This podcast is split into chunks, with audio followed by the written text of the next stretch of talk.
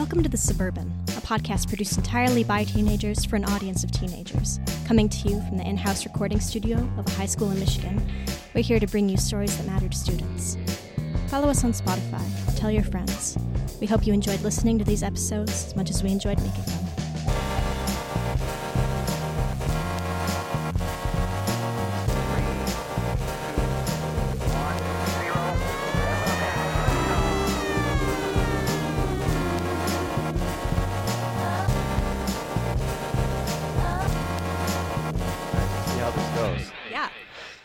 So welcome to the podcast. We're gonna call it the Suburban. The Suburban. Yeah. Okay, I like it. Um, I don't know what where to start though. Oh, We're gonna, I mean, we're, right. we're gonna edit this, so Sure, yeah. we'll cut out whatever we don't need. right. It's really just a test run. Okay. Um, So, I can't make any mistakes. you can't make any mistakes, Okay. That's really exciting. which is good because you don't make many mistakes. Aw. So, Thank you. who are you? Who am I? yeah, we're in an audio format now, so people can't see who you are. That's true. Um, well, the very first thing I thought of when you said that was Les Mis, Jean Valjean, 24601. Um, so anyway, who am I? You're not in prison. I'm not. You're not a political prisoner. No, I'm not. I didn't steal any bread. I am Kaelyn Lovren. I'm a junior. I do AV. I write. I read. I do school. I intend to do school for a long time to come. So I enjoy Yeah, you it. kind of like school. I, I do. Yeah. I like certain parts of school. I like the academic side of things. I like learning. Yeah. Yeah. Why? Uh, I have a thing for understanding the world, I guess. I don't like not knowing how things work. And I don't like not knowing how I work, and I don't like not knowing how people work. It, it just, Yeah. know. Well, but is that even possible? I mean, it's not. And I'm. I'm very aware of that. It's a character development type of thing that I have to deal with. Because it seems like well, and I'm I don't think we're unalike. Is that a word? I think we're very much alike in a lot of Yeah, ways. So, uh, yeah, I like to know how things work too. Yeah. Um, and I'm not afraid to like figure it out. Right. Yeah. to um to research things or whatever. So um and like that's true of pretty much all aspects of my life, whether it's uh academic or it's um you know leisurely or athletic or whatever. Um but the more I seek to understand the world, I think the more questions I end up having. Is that true of you? Oh, for sure. Yeah, there's definitely a paradox where you know you learn more, but then you realize this is so beyond me. Like I could never in my entire life reach Mm-hmm. everything. So it's it's somewhat of a dead end Mm-hmm. eventually that you come to, and you're like, okay, well, if it's not understanding things, then what am I doing? Mm-hmm. Well, what it uh, so like ultimately, it's like other than just the fun of understanding things and being the smartest one in the room, Right. um, which I think you often probably are. I'm not. Um, I like to understand things, but it's not. Um, I don't think we're at the same level. Like, what what is the end goal? I don't know. I feel like in some way what I'm what I'm supposed to do with my life is find some answer. Mm-hmm. And I don't know what that answer is. But like finding some meaning mm-hmm. because I think the world we live in like there's so much meaninglessness. Mm-hmm. I, like you know everyone has their own truth. And to some extent like there's there's gray area. There's there's areas where there isn't necessarily like a certain truth. But i think there are some areas where truth is necessary but also truth isn't sought out mm-hmm. so i think the pursuit of truth and the pursuit of meaning a meaning that everyone can pursue mm-hmm. in their own ways is really difficult to find but also things that are difficult and complicated are things I'm drawn to. So, Right, right. You're coming at life from a faith-based perspective, right? So Mm-hmm. Yeah. like a lot of like the the idea of truth is perhaps different for you than than other people. Oh, for sure, So like how does that how does that play a role in yeah, Um, it's faith, like Christian worldview, is something that I've been raised up on and something that I found to be true and good for my own life. Like it's it's made sense, and I found some value in that and some some order Yeah. there. Uh, maybe that's the direction we go. Um, so, what I was what I was going to say is, you said that worldview helps you make sense of the world, um, h- helps you make sense of your everyday life, um, and I think oftentimes. Um, people realize that in a moment of crisis is that has that been your experience where you've had like moments in your life where you're like oh this is the thing that keeps my life in order Yeah, I mean, I'd say there's a slow progression over time, but there are also those moments of, oh, this does mean a lot. This does bring order. This does bring meaning. Um, so moments of crisis, like I, I did a podcast where I talked about my grandma Helen with my with my parents, and Yep. so she lived with us for however long. Um, she had stage four lung cancer. She eventually spiraled downhill really quickly, um, but she died in our house. Like she lived with us, and then Right. she she died with us, and there was hospice and all of that stuff. But that was also 2020, and so it was the year where everyone is at home, and so it was just really intense. yeah yeah Um, and so that was one time where it all became very real. Like I encountered death and I, you know, encountered someone who is dying. And there's a lot of intensity around that and a lot of, I don't know, reality just kind of smacked me across the Yeah. face. So um, I think that was one instance in which, you know, I couldn't do it on my own. And in that, in those moments of intensity and closeness with family, and really there being no escape because we were all, you know, stuck in the house, um, that was a moment where relying on a higher power, like a higher strength, something to lean on, that was really essential for me because otherwise I would have gone crazy. Like Yeah, yeah. relying on my own s- strength and Yeah. intelligence, that got me nowhere in that situation. Mm-hmm. And so it leaves you wondering, like, where do I go? Um, and so, you know, in because I, I like to journal, um, and that's something that's really important to me because I can introspect and you know figure things out about myself. Mm-hmm. So in the midst of that process of introspection, that was one thing where I came to was like, okay, I have nowhere else to go. Mm-hmm. Like nothing else works. This this works somehow, and I mm-hmm. didn't understand it, and it.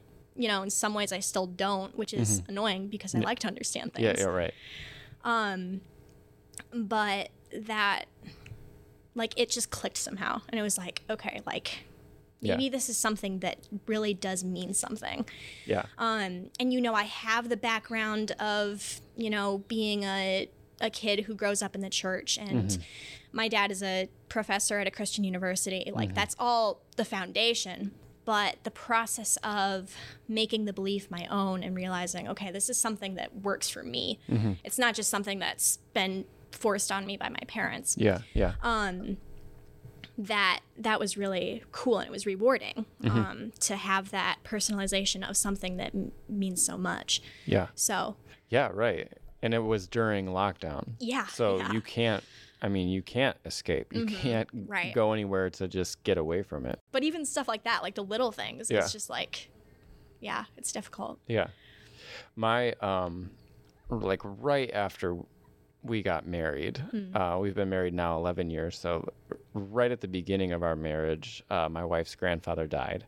And our, um, I remember our priest saying something like, um, and I'm paraphrasing, but he said Sure. something like, it's a, it's a blessing to be near someone during the time of death or s some something along those lines. Yeah, so like he he said um you know, it's a, it's a blessing to get to witness that. Um and I'm wondering I guess if you had the same feeling yeah or if it I don't know, if there's if you think there's any truth to that. Sure. Yeah. I mean, I I, think- thought. Well, okay, hang on. No, because. I thought he was. I thought that was a crazy thing to say. Like he had he had said it. He had said it um, before that, like in reference to something else. And then I remember when I went, I was, I wasn't there for the death of my wife's grandfather, but I was in the hospice room, and I, I kind of witnessed for the first time like the slow, labored breathing, and it is, it's intense. Have you experienced the death rattle? uh, That's that's another level. just like the leth- like the lethargic, like Like like Yeah. it, it rattles somehow. I don't know how. yeah it's, it, it's, it- it's yeah and i remember thinking like at the time like this is maybe what he meant um Mm-hmm. Like it started to make sense i i kind of understood like the blessing part especially if you you know if you are um if you're a christian the Mm-hmm. whole idea of death you know the whole concept really of christian life it doesn't necessarily I, I don't know if it's too much to say that it revolves entirely around that death but it certainly right. has a big It yeah, I mean it it definitely has a certain like there's there's a meaning to it, I guess. Like it gives hope beyond death. Right. Yeah. And it puts everything, it puts the rest of Christian life in perspective or in context. yeah. Um, yeah. And so I remember that thinking, like, okay, now I kind of understand what he means by that, right? Yeah. Like to, to witness that transition, what, you know, we believe to be the transition from, um, from this life to the afterlife. Mm-hmm. Um, so one of my favorite writers and thinkers, Mm. Yes. um, Flannery O'Connor. She's a Southern writer. She's writing in the in the, the 50s and 60s. Mm. Um, so she's she's got a Catholic background. Um, suffered from lupus, so she was homebound for like m- most of her adult life. Yeah. Um, and so that's where she was writing. Um, but she has a quote that I've always loved, and I, I'm gonna botch it It's okay. that sickness before death is one of God's mercies. I'm mm. I'm paraphrasing. Now I am. Okay. And now I am going to look it up Okay. because that's going to drive me absolutely crazy. Sorry. I was almost okay. I was almost correct. So si- sickness before death is a very hang on, where'd it go? Sickness before death is a very appropriate thing, and I think those who don't have it miss one of God's mercies. Mm. Yeah. Because we would think normally like a worst way to go. Yeah, like a quick, easy, like death in your sleep is is God being merciful. And she's saying, as someone who has suffered from lupus, Mm-hmm. right, um, that like not only is it appropriate to be sick before you die, but if you don't have that, that you're missing one of God's mercies. Right. Yeah. Well, I think I think that can be really true. My grandma and my dad would have conversations about, you know, this is happening and um, you know, are you ready for this? And my grandma would always have an excuse for why it wasn't happening. Like she was always in denial. Um, up until she was almost dead, like she was in denial. She always had an excuse for why she might be sick or something like that. Yeah. So I think that great mercy is something that you have to choose to see. It's not something that you just find. It takes intentionality. So that was definitely something that I saw with my grandma's experience. Yeah. So- And and have you since become more uh, grateful or uh, like more aware of those mercies? Oh, for sure. I think that it gave me a really good sense of my faith, but it also gave me a really good sense of the the goodness that there is in life. And without without the struggles of you know everything that had happened there wouldn't be that sense of goodness. So it's more of a blessing really. So talking about like choosing to see Mm-hmm. mercies. right. Um, my grandma, she would always say, um, happiness is a choice that you make, and I think to a large extent she was right about that. Mm-hmm. Um, that to be happy, to be joyful, is something that you have to actively pursue and Right. choose to see yeah even when things get hard. Um, Mm-hmm. And, you know, if you don't do that, then everything just seems miserable all the time, or you're in denial, like Right. you were talking about. Like, Yeah. Yeah. Um, Yeah. You said something too the other day about um, like in order to be grateful. I don't know how, exactly how you said it, but Mm. like in order to be grateful. What what were we talking about when you said that? Because I can't remember. I'm sorry. the reason that I'm I'm asking is because it reminded me of yet another quote. Oh yeah. Um, it was. Uh, have you read Doctor Zhivago? No, I haven't. It's another one that you need to put on your list. Okay. I saw, by the way, that you're reading Brothers Karamazov. Oh, so yes. that's a that's a whole that's another episode. yes, we can We'll- save that for later. We'll get to that down the road. But in Doctor Zhivago, there's um, there's a quote that always stuck with me, um, and it's something like. Um, in order to enjoy bodily warmth, some small part of you has to be cold, right? Mm-hmm. right. Like you, by comparison, uh, Yeah. you you have to you have to know what you have to have some idea of what life is like without those right. mercies. There has to be some sort of contrast to differentiate Yeah. between experience. Yeah. Right. I think what we were talking about the other day is like that idea of your faith becoming stronger in times of struggle. Mm-hmm. Um, I think the word we used or that I used was crisis, and I don't know that it necessarily has to be a like a life crisis, but certainly There has to be some yeah force that's against you. right, Yeah. right. Um, so this is a I don't know how to segue. Maybe there's not a great segue. I'm th- assuming, maybe incorrectly, that y- you were homeschooled because, like, did your parents want to make sure that you had a good, f- like, faith foundation in your education? No, I actually was homeschooled because I had like severe anxiety and Oh, really? like Okay. it was it was really like I couldn't sleep. I had to be in the same room as my parents to sleep and so I would like sleep on a yoga mat Okay. right next to Yeah. them like at their feet um because I couldn't sleep and I was always anxious and so Huh. because my anxiety was so bad they they pulled me out and just said like okay you're independent you know how to teach yourself here's some resources you go Yeah. and so I just kind of did my own thing Okay. um for for my homeschooling years and Yeah. that was that was kind of the reason why So did you did you start in public school? I was in a charter school from kindergarten to third grade. And then I was yeah. homeschooled from fourth to seventh, and then And then back to charter back to the charter Okay, school, okay. and then I went here. Yeah, because I Yeah. thought that you went homeschool charter then public. Yeah. Yeah. Yeah. But I didn't know that about the beginning. Mm-hmm. Um, and I'm going to say probably what others have said about you um, before. Like you seem Mm-hmm. like you like you're. I mean, you're obviously very confident. You're very bright. Mm-hmm. You're entirely self motivated. Mm-hmm. Uh, most people wouldn't look at you and and say that girl has an anxiety problem. Right. Um, yeah. And that's been my experience too. Like I said, I Mhm. think we have more than uh, uh, book lists in common. Yeah, for sure.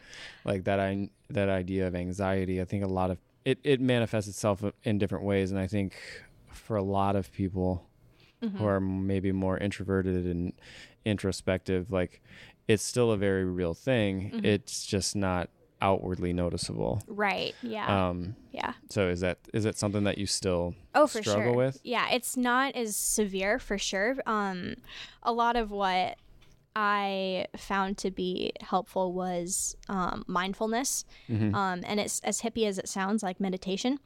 Um, so, you know, using that gift of inter- introspection and Yeah. being able to kind of calm yourself, ground yourself, bring yourself back to the present. Um, that was always really helpful for me.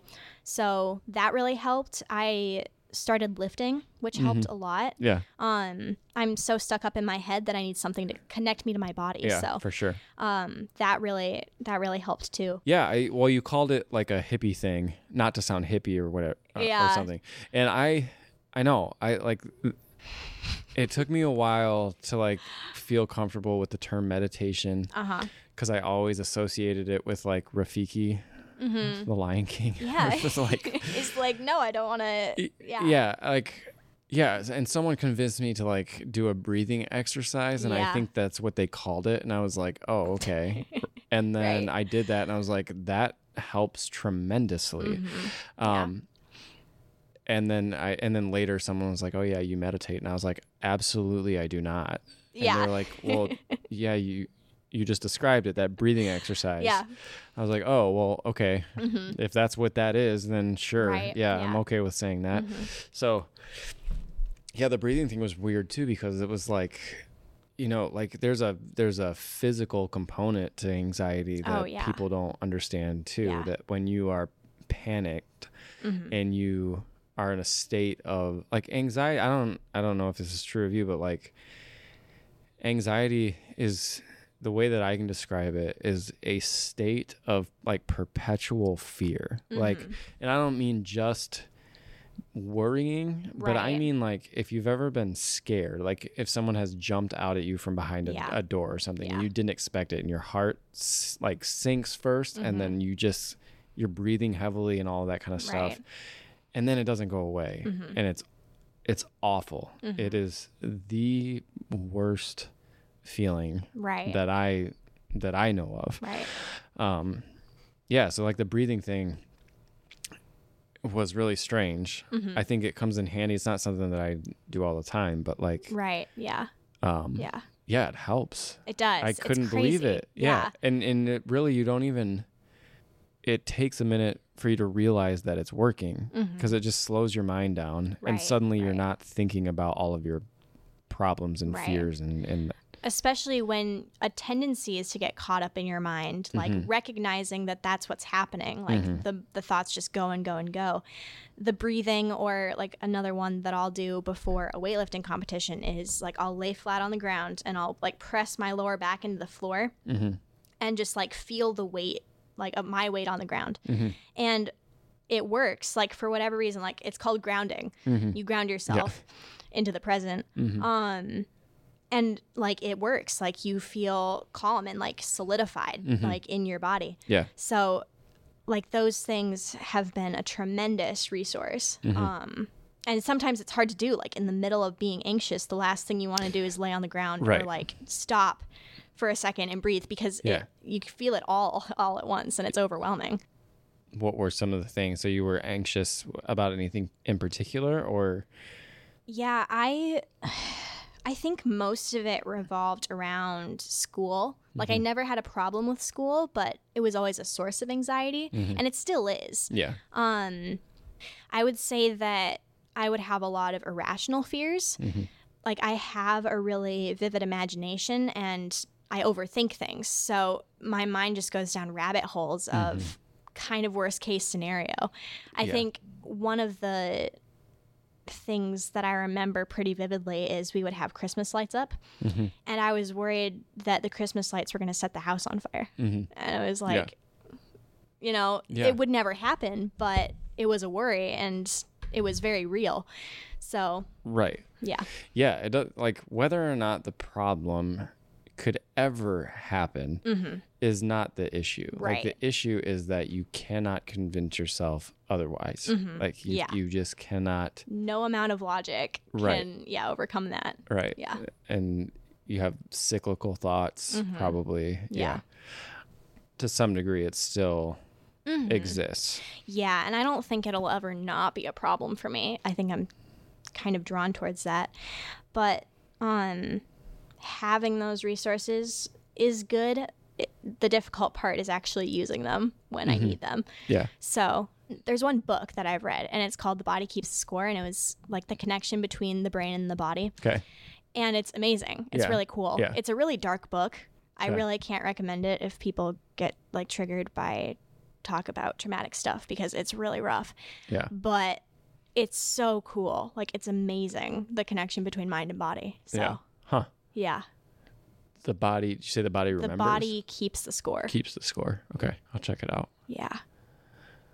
I don't know. Um, yeah, I I know, and that's what's so fun about these kinds of talks is that they turn into something that you didn't expect. Like, Mm-hmm. right. Yeah. I knew that we would probably talk about faith in some in some way, Mm-hmm. Shape or form. Um, yeah, and talk about school yeah. and probably books. Mm-hmm. But um, yeah, I didn't know that about you with um, the anxiety thing, yeah. and uh, It was a crazy time. yeah, we, we may have to do a part two. Oh, for sure. Yes. I enjoy podcasting. It's just talking. And you're good at talking. Thank you. I And- don't talk a lot, but No, but you think a lot. I do. And you yes, have a lot probably too much. a lot that you need a platform to say. Mm-hmm. I think, and especially coming back to anxiety, Mm-hmm.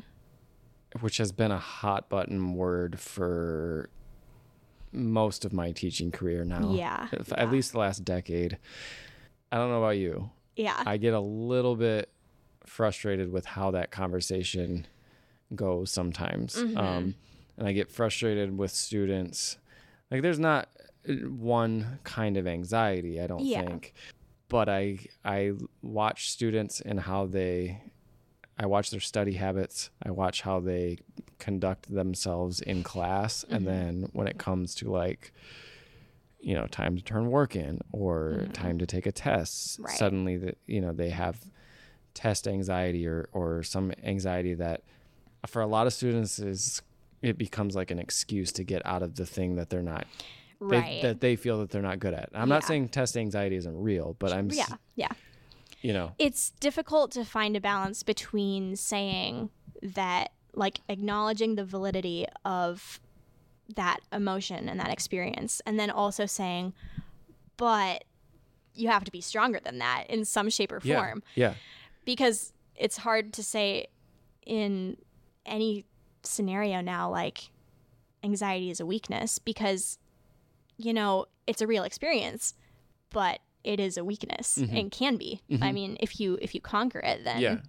it's not but And I think maybe we're to a point where like so many people have some level of anxiety that it's Right. like okay, like it doesn't set you apart from any like what do you yeah yeah, like, everyone got has ex- anxiety, so Yeah. right, welcome to the club. you got to figure out how to live with it, right? right yeah Which sounds insensitive, but like in a very real pr- like practical way, yeah you have to learn how to live with it or it's going to swallow Right. you up. yeah yeah Um, so yeah, I'd love love to talk more about like like practical solutions for dealing with dealing with anxiety oh and for sure how it works Mm-hmm. for being a student. Like, what does that mean to be anxious while you're also trying to be a, student, Right. And, and that kind of thing. Yeah. But super interesting we'll save it for another time yep good idea before for a part two, rambling. part three. Who knows? who knows Thank you so much of course for taking the time several days in a row many to- interruptions yeah, later many, many interruptions later. This was awesome. Yeah, I look forward to thank the next one. me too All right. Until next time. peace out Peace. Suburban Podcast is written, recorded, and produced by high school students. If you enjoyed this episode, please follow us on Spotify as we continue to post more content.